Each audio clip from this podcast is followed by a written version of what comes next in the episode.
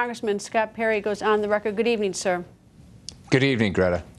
Congressman, we learned. So it goes last... beyond incompetence. Well, it goes beyond I mean, I... incompetence when you find out when you find out they missed it, you think, well, how did that happen? But when you realize there's actually a memo signed by Jeh Johnson that says that this was actually the policy not to look at their social media, then you wonder if the existential threat is, is just ISIS or Islamists, or is it also an administration that, for political narrative, uh, puts policy and political correctness above the uh, national security of the nation?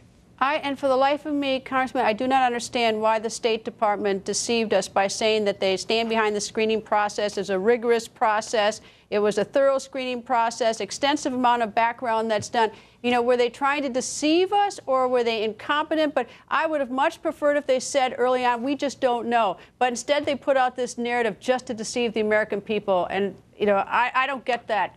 Again, I think it's just to fit a political narrative. I understand the president's out today selling the program, telling us that it's the ro most robust screening process and that we're vetting all these people. Understanding now the American people are finally hearing that you know the, the, that we don't check social media. That this is simply a question, a very simple questionnaire. The uh, the the the person that's getting the K-1 visa or the fiance visa uh, just has to state that she saw the other person or he saw the other person once in two years and and, uh, and that they've communicated with one another, and then they can come here and be married.